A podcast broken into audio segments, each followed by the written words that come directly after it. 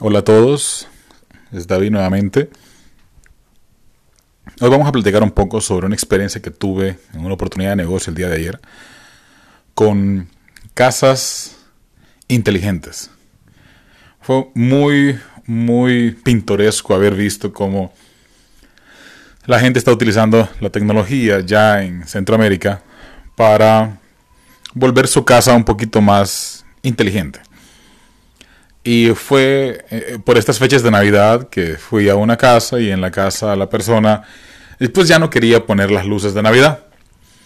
Al darnos cuenta de que las luces de Navidad toman bastante tiempo para poder trabajar, eh, trabajarlas y decorarlas y ponerlas en los lugares correctos, es mucho más difícil, toma mucho tiempo.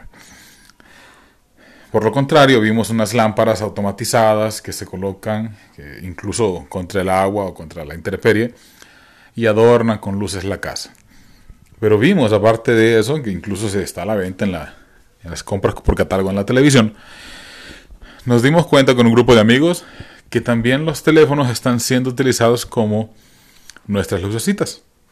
No tenían luces en el caso del árbol de Navidad de la casa que fuimos ayer. Y vimos que utilizaron un teléfono que eh, eh, emitía diferentes tipos de luz, muy, pero muy, pero muy creativo.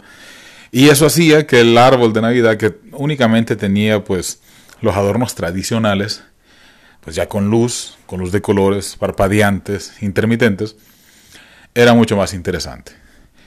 Esas oportunidades de negocio en las cuales una simple aplicación hacía los diferentes efectos de luz que hacen generalmente las lucecitas que ponemos en nuestras casas, hace un modelo de negocio diferente, rentable, interesante, eh, para que nos inspire en estas nuevas oportunidades de negocio.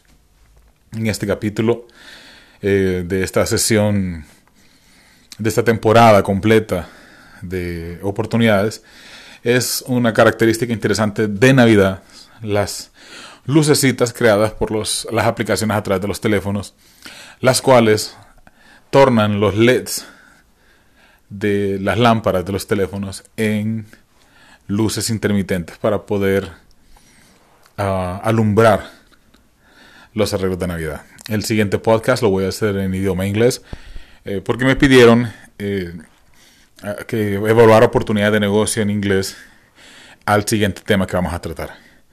Eh, les dejo una inquietud para que lo piensen en que qué modelos de negocios nuevos, inteligentes, eh, bonitos y agradables se pueden hacer en la época de Navidad.